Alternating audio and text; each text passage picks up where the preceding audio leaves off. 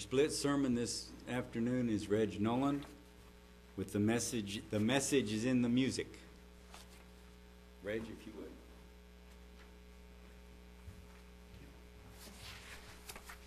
would.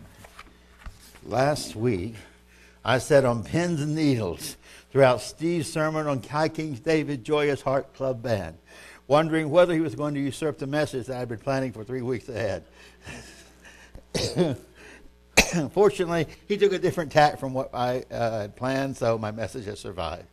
Um, how many messages do we typically hear on any given Sabbath? Of course, we hear the spoken messages in the split sermon and the full sermon, but there's at least one more message in the song service. Sometimes there may even be a message in the uh, opening and closing prayers. A conscientious uh, song leader will usually choose one of two approaches. He selects songs that lead into the next message as a musical prelude to the spoken message. This approach assumes, of course, that he has the titles or at least the topics of the messages in advance or he uh, selects a sequence of songs with a theme to develop the third message through the music. That's what Ken is doing today with a, with a theme of Thanksgiving. Even when a song leader does not consciously select his uh, songs with intent, if he allows himself to be open and submissive to the will of God, then God will often put in his mind to lead songs that may appear completely unrelated at the beginning, but which end up reinforcing uh, a point made in one or the other of the spoken messages that's being brought to the congregation. I have seen this happen so many times, it's not funny. It is evidence that God is guiding the service, even though the speakers and the song leaders do not collaborate. I feel that Steve's message last week was a prelude to what I'm uh, going to present to you today. Now, we all have favorite hymns and hers. Uh, favorite spiritual songs, catchy tunes that uh, we find ourselves humming or singing or playing over and over in our heads music is indeed the most pop, uh, one of the most popular, most powerful mediums that's been used to indoctrinate congregations for years. We human beings have a natural affinity for music, for rhythm, for rhyme, for melody, for harmonics, other poetic devices that appeal to our aesthetic sense of beauty in that sound, although we differ drastically in what we may consider beautiful. Uh, for example, while I like classical music and some, some of the old hard rock things. Do not care for country. I know many people do. To me, it sounds like uh, someone that needs to be shot. Uh, okay. One person's expressive guitar renderings may be a cacophonous din to another. One person's lyrical musings may sound like a shrieking banshee to another. But some kind of music appeals to almost everyone. In fact, Howard Gardner noted uh, psychologist and educator, has identified musical intelligence as one of the primary nine multiple intelligences, one of the original seven, that are localized abilities in the brain that can be developed, developed with targeted exercise and discipline. However, there may be windows of opportunity during which those abilities need to be initialized if they are to develop, be developed later in life. Music is a classic example.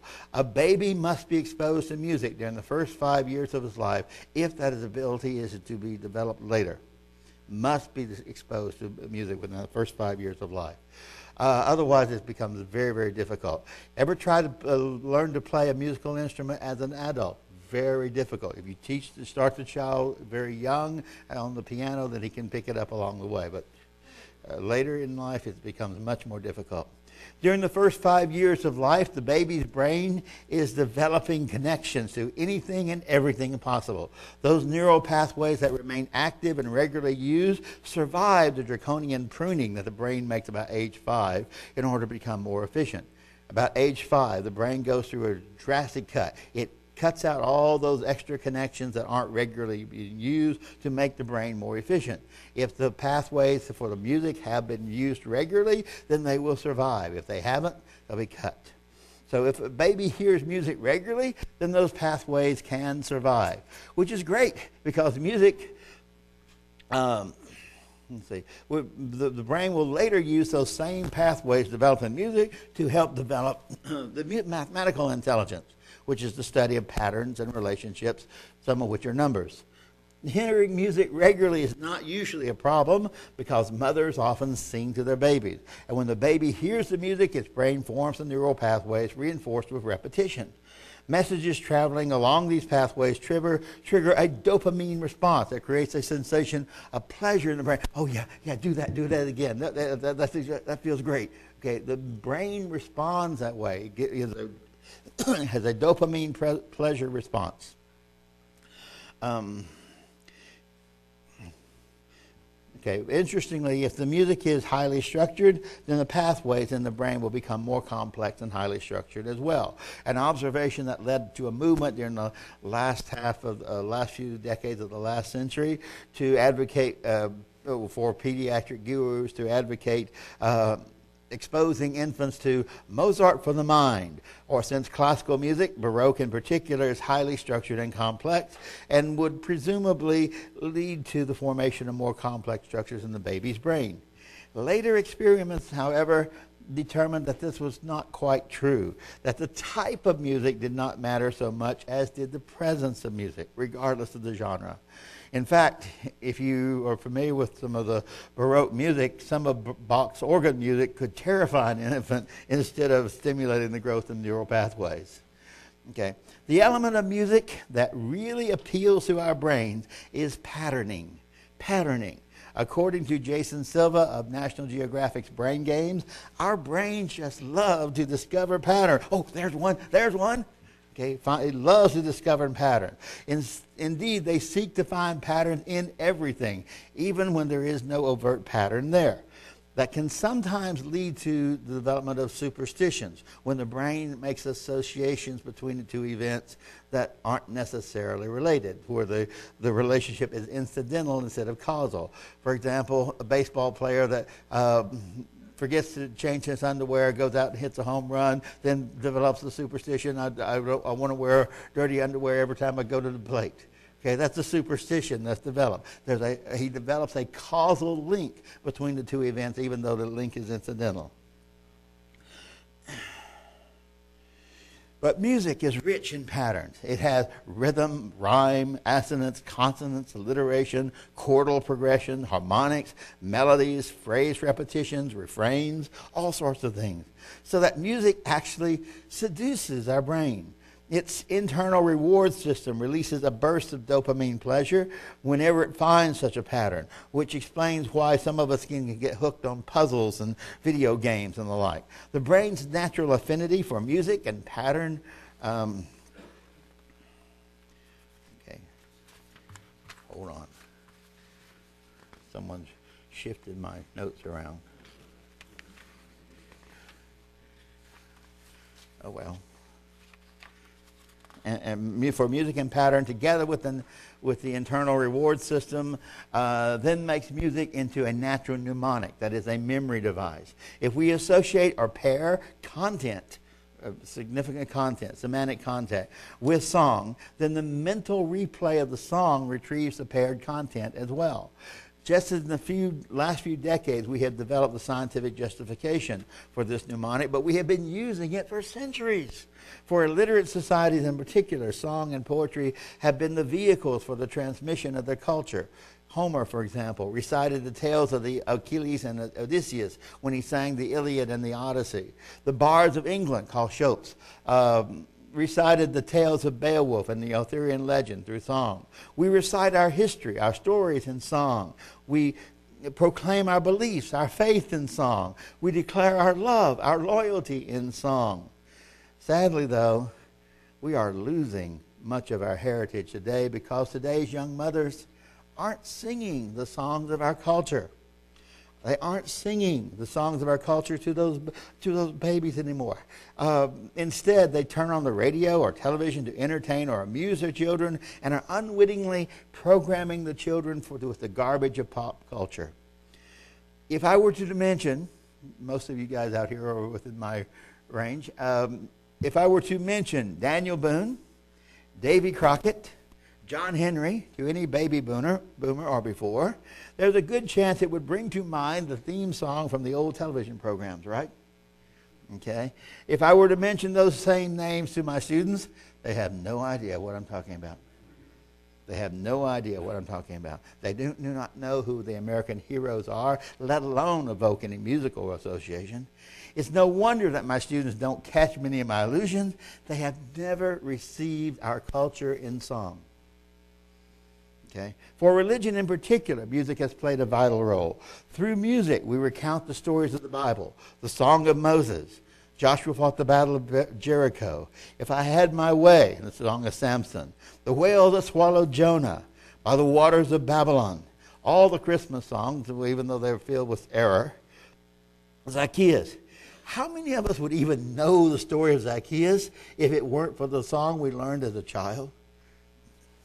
Uh, Zacchaeus, the story of Zacchaeus is mentioned only one time in Luke 19, verses 1 through 6 or so. And in that one thing, we hear see the story. But what do we remember? We remember the story we learned as a child. Zacchaeus was a wee little man, and a wee little man was he. He climbed up in the sycamore tree for the Lord he wanted to see. And when the Savior passed that way, he looked up in the tree and he said, Zacchaeus, come down out of that tree, for I'm going to your house today. You remember that? You remember that? Okay that song is lost. We no longer teach it to the children.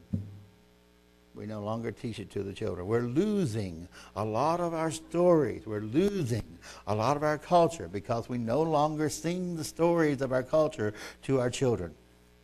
Okay, we emphasize. Um, so one of the things they do is they tell stories. We can also empathize with David through the Psalms and Asaph too as well. Okay. Um, as he meditates on the yearnings of our heart. We declare, we reinforce our beliefs as we sing, uh, as we practice singing doctrine, even when those doctrines are wrong. For practice makes permanent. It ingrains in our mind whatever uh, we are affirming. We affirm our love and our devotion to Jesus and one another through songs of praise and worship.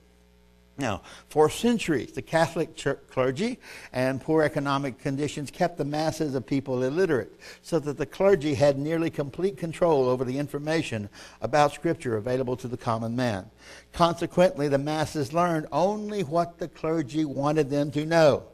The concept of universal literacy is truly a Protestant idea. Each the, that each individual is capable of establishing his own relationship with God if given the opportunity to seek it from the Scriptures himself. But the Catholic Church clergy deliberately kept the masses in ignorance by denying them access to the Scriptures. And the only Scriptures for years were in Latin, so that the common man would not even understand the Bible, even if he were to acquire one keeping the scripture in Latin and out of the language of the laity gave the clergy exclusive control over the spiritual knowledge of millions. Thus, the common man learned only what he was told or heard in the liturgy. We cannot underestimate the debt of gratitude that we owe to William Tyndale and the others who sacrificed their lives to put the, the scripture in the hands of the common man in the hands of the people. That is a great debt. You, we cannot underestimate that. If we listen to a Catholic Mass for its musical musicality only, then we discovered it resembled an incantation, complete with cadence and rhythm, rising and falling pitches, repetitive sonic devices such as rhyme, assonance, consonance, alliteration. Further, that cadence that they have dictates the duration, the speed, the silence, the rest that's involved, all musical qualities together, that musicality of the liturgy appeals to our musical intelligence and to our pattern addicted brain. In conditioning us with a dop- dopamine shot of pleasure, it becomes memorable. And we attach with that, with that musicality the content of whatever's in that song as well. Thus, reinforced with repetition, the message in the music, though wrong, becomes ingrained as belief. If one were to ask many nominal Christians today what they believe, they might, you might get a, some kind of vague response as to what the, the, statement of the doctrine is. But if, they were, if you were to press them as to why they believe it, they'd be hard pressed to give you a decent response. Certainly nothing biblical partly because where they learned it was in the songs, in the music, not in the scripture. Um, they simply assimilated from the songs that were filled with erroneous doctrine. For example, if you ask most Christian, nominal Christians to describe the nativity, something very common right now, they will report Mary and Joseph in the stable with the baby Jesus in the manger, with three shepherds and three wise men bearing three kinds of gifts, look down upon him while a host of angels, and maybe Santa too, were singing on, on the top of the roof, or up on top of the roof singing. That's the t- traditional picture of the nativity. If we were to ask them, uh, to describe the death, burial, and resurrection of Christ. They will report his death on a cross, not a stake, from a broken heart on Friday evening, followed by an Easter Sunday morning sunrise, all without a shred of biblical evidence to support their assertions. Where do they get such unfounded ideas? In all likelihood, they came from the song, repeated and ingrained so deeply into their mind that they actually believe that such ideas are biblical. They are they are deceived, seduced by the music. For example, we three kings. There were never three kings mentioned in Scripture, and they certainly did not show up at the manger. Okay, uh, the first Noel. Okay, those are typical songs, Christmas songs at this time of year that you'll hear that advocate these the Magi showing up at the manger. It did not happen. It, they didn't show up for at least two years later, and when they did show up, they showed up at the house. Okay, so there's all sorts of error, but you, you can't convince the normal person of that, the average uh, Christian on the street of that, because they are deceived by the music. So, music is a powerful force, naturally attuned to our mind. But power alone does not make something inherently good or bad. That depends upon the intent of the user. Like a knife, it can be either a tool or a weapon. Yeah, I've seen how music has been misused by Catholicism to distort the message of Scripture, but it can also be used to, positively. In his feast, for example, God commands us to rejoice. And one of the best ways to rejoice is to sing. Here's my lead scripture um, Ephesians 5 uh, 18 to 21. Do not be drunk with wine, which is in excess, but be filled with the Spirit speaking to yourselves in psalms and hymns and spiritual song, singing and making melody in your heart to the Lord, always giving thanks to, for all things to God the Father in the name of our Lord Jesus Christ, submitting yourselves to one another in the fear of God. Okay? And then Colossians, uh, same idea in Colossians 3:16, let the word of God dwell in you richly in all wisdom, teaching and admonishing one another in psalms, hymns, spiritual songs, singing with grace in your hearts to the Lord. Notice that. Songs teach, songs admonish, songs songs help us in this way. They, we learn from it. They're rich in wisdom. Okay. Further, apparently God is not all that particular about how great an instrument our voice is. For in Psalm 100, we see that he is content with a joyful noise. uh, in Psalm 100, verses 1 and 2, a, a, praise of a psalm of praise. Make joyful noise to the Lord, all ye land. Serve the Lord with gladness. Come before his presence with singing. So he doesn't mind that we can't carry a tune in a tin bucket with a lid on it. Okay, all that matters is that we're making the effort, apparently. All right, Psalm 98, 1 through 6, eh, eh, and reinforces the same idea. A psalm, oh, sing to Jehovah a new song, for he has done marvelous things. His right hand and his holy arm have, have saved for him. Jehovah has made, has Jehovah has made known his salvation, his righteousness. He has unveiled to the eyes of his nation. He has remembered his mercy and his truth toward the house of Israel. All the ends of the earth have seen the salvation of Jehovah. Make a joyful noise to Jehovah, all the earth. Break out and rejoice and sing praise. Sing to the Jehovah with the harp, with the harp and the voice of a psalm, with a trumpet and the sound of a horn. Make a joyful noise before Jehovah the King. Now, this rejoicing will reach a peak at uh, pinnacle at uh, Christ's triumph over the forces of darkness when all of creation will sing to God. Turn to Revelation 5, uh, verses 9 to 13. And they sang a new song, saying, you are worthy to take the book and to open its seal. You were slain and have redeemed us to our to God by our blood out of every kindred and tongue and people and nation. You made us kings and priests to our God. That should read a kingdom of priests there, by the way.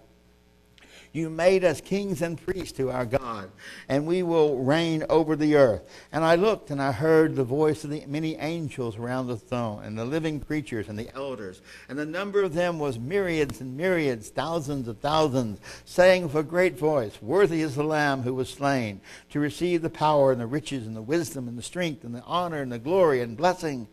And I heard with every creature which is in heaven and on the earth and under the earth, and those who are in the sea, and those who are and who are in them, saying, Blessing and honor and glory and power be to him sitting on the throne and to the Lamb forever and forever. Revelation 14:3. Okay, another example, singing the song here at the end when when Christ returns. The thing that we're going to do immediately is to sing songs. And they sung, as it were, a new song before the throne and before the four and twenty, uh, before the four beasts and the elders. And no man could learn that song but the hundred and forty-four thousand which were to redeem from the earth. Fifteen three, Revelation fifteen three. And they sing the song of Moses, the servant of God, and the song of the Lamb, saying, Great and marvelous are your works, Lord God Almighty. Just and true are your ways, O King of saints. Okay, Psalm 33, 1 through 4. Rejoice in Jehovah, O righteous ones. Praise is becoming for the upright. Praise Jehovah with the lyre. Sing to him with the harp of ten strings. Um, I guess that would be like a 12 string uh, guitar today. Okay. Sing to him with a new song, playing skillfully with shouts of joy. For the word of Jehovah is right, and all his works are in truth. Steve, as Steve clearly established last week, the voice is not the only instrument on which we can praise God. We can praise on the stringed instruments and the horned instruments as well. First Chronicles 13, uh, 8. Was this one of the ones you did last week? I think it's in the right category anyway. Uh, First Chronicles 13, 8. And David and all Israel played before God with all their might and with singing and with harps and with psalteries and with timbrels and with cymbals and with trumpets all sorts of different instruments. So I wonder how the Church of Christ people can say that we should not have instrumental music in the, in the church. First Chronicles and uh, 15, 16. And David spoke to the chief of the uh, Levites to choose their brothers to be singers and instruments of music, of lyres and harps and cymbals, sounding by lifting the voice with joy. Uh, First Chronicles 15, 27 to 28. And David was clothed with robes of fine linen, linen and all the Levites who carried the ark, and the singers, and uh, um, Shenaniah, the master of the song. See, I tried to avoid all those names that Steve fell into last week. Okay. Shenaniah, the master of the song with all the singers. David also had on him an ephod of linen. And all Israel brought up the ark of the covenant of Jehovah with shouting and with the sound of the cornet and with trumpet and with cymbals and with loud, uh, singing aloud with harps and lyres. One more. This is the, the, the dedication of the, of the temple or, uh, or the, the bringing up of the ark um, to Jerusalem. And David's time, it was when the second temple was developed in Nehemiah uh, 12, 27. We also see music playing a prominent role. Nehemiah 12, 27. Uh, at the dedication of the wall of Jerusalem, they sought out the Levites out of their places to bring them to Jerusalem to keep the dedication with gladness, both with thanksgiving and with singing, with cymbals, psalteries, and with harp. So, we've got plenty of precedent for music to be a major, uh, uh, to play a major role in uh, all of the, the worship service. But what's to be the content of this song? The simplest message in music is simply relating biblical history. The use of music to relate history helps us to assure accuracy and consistency because if we leave out a line of detail, then we mess up the rhythm pattern or the rhyme scheme of the song. Setting a story to, music then helps us transition through time. If, for, uh, if, for example, the Song of Moses, the long poem trumpeting the leadership of Moses as the deliverer. If we skip some of the details, the, the song poem doesn't fit the form, and we mess up the, the rhythm, and it'll be obvious. Many of these songs we learn as children. i am going to do a few just as illustrations of these. Um, You may talk about your men of Gilead, you may talk about your men of old, but there's never been one like old Joshua and the battle of Jericho. Joshua fought the battle of Jericho, Jericho, Jericho. Joshua fought the battle of Jericho, and the walls came tumbling down. Up to the walls of Jericho they marched with spear in hand. Go blow those ram horns, Joshua cried, and the walls came a tumbling down or the battle is in my hand. See, I messed up the rhythm and I messed up the song, right? Okay. All right. Or if I had my way, this is made po- popular by Peter, Paul, and Mary earlier. You read about Samson, you read about his birth. He was the strongest man that ever lived on earth. One day the Samson was walking alone. He, he looked down on the ground. He saw an old jawbone. He picked up that jawbone and he swung it over his head. And when he got through moving, 10,000 was dead. If I had my way, if I had my way in this wicked world, if I had my way, I would tear this building down. Okay? Or, um, um, the, the whale that swallowed Jonah. Uh, let's see. The whale that swallowed Jonah out in the deep blue sea. Sometimes I get that feeling that old whale's following me. Gave the idea.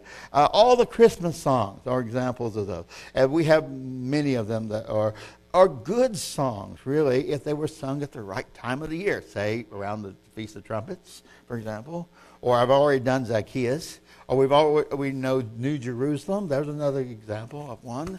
Okay, all of these songs that we have here, great songs that re- relate histor- uh, history uh, or stories from the Bible. Okay, a second message in the music uh, might be expressed in the Psalms. The Psalms are largely prayers, meditation, reflections, mostly by King David or Asaph. Uh, but by singing the Psalms, we empathize with David as an everyman character. He is struggling with the desires of his heart as he comes to know God. We meditate with David and we think on the wonders of our relationship with God and discover ourselves in the process, understanding more our human condition. It is no wonder then that our Psalms are some of our favorite hymns. Uh, Psalm 137, for example, is by the waters of Babylon. Do you know that one? by the waters of Babylon, where we sat down and where we wept when we remembered Zion, where the wicked carried us away in captivity, demanded that we sing them a song. But how can we sing our sacred song in a strange land? Oh, may the words of my mouth and the meditation of my heart be acceptable in thy sight, O Lord. Or Psalm 8. Um, this is Psalm of creation. Um, there's so many. I mean, it, it, we, we, all have our favorite, and the Psalms are, are resplendent with them. A third uh, message in the music is the message of most contemporary music, a message of praise and worship, singing of the marvels of God and His majesty in awestruck childlike wonder. Psalm 69:30 says, "I will praise the name of God with a song, and I will magnify Him." If, there's one way of saying what our modern music does, that's it. There's songs of praises and songs of honor and songs of worship, magnifying God. Most of our contemporary music doesn't really concern itself with doctrinal issues or with story. Rather, it is a simple declaration of love and devotion. I am, however, more than a little uncomfortable with the idolatrous reverence for the cross, this pagan symbol that predates Christ by over 2,000 years. On the other hand, many traditional songs, hymns infused are infused with Catholic dogma, such as the Trinity. Example, did you know that one of the songs that we sing regularly, Holy, Holy, Holy, the original version says, uh, let's see, God in three person, blessed Trinity. That's the last line on the original versions of this. So that this, it's, it's not. We have modified those uh, to make it fit with the uh, true belief. Okay, but we have uh, traditional hymns are infused with this Catholic dogma the Trinity, immortal souls, flying off to heaven, the rapture, the cross as a holy relic, prayer wheels, an ever burning hell, the Friday crucifixion, Easter Sunday resurrection, Christmas mis- misinformation, etc. As a powerful, as powerful a medium as music is, we must be vigilant about not allowing erroneous doctrine to infiltrate a service through music let us take to have the courage and the integrity to change the lyrics of songs whenever we need to, as needed, to make them fit the truth of the Scripture, lest we inadvertently teach error in song. We do, now, we must not be seduced into, by the music into teaching lies through song. While we as adults know the difference and may not be bothered or misled by the erroneous lyric, children who have not yet developed the discernment to discriminate between error and truth, especially if the errors are presented in catchy tunes. With our technology, and great thanks to Brian, we can readily, uh, rather easily amend the lyrics projected on the screen to align with Scripture. Unlike what Maxine and I had to do for years and years, uh, tediously changing each page, each song within the uh, red hymnal to make sure that they all matched up with Scripture. Okay? Um, but it is our job as leaders to make sure that the words are right. It is your job simply to open your hearts and your mouth and to sing joyously to our God.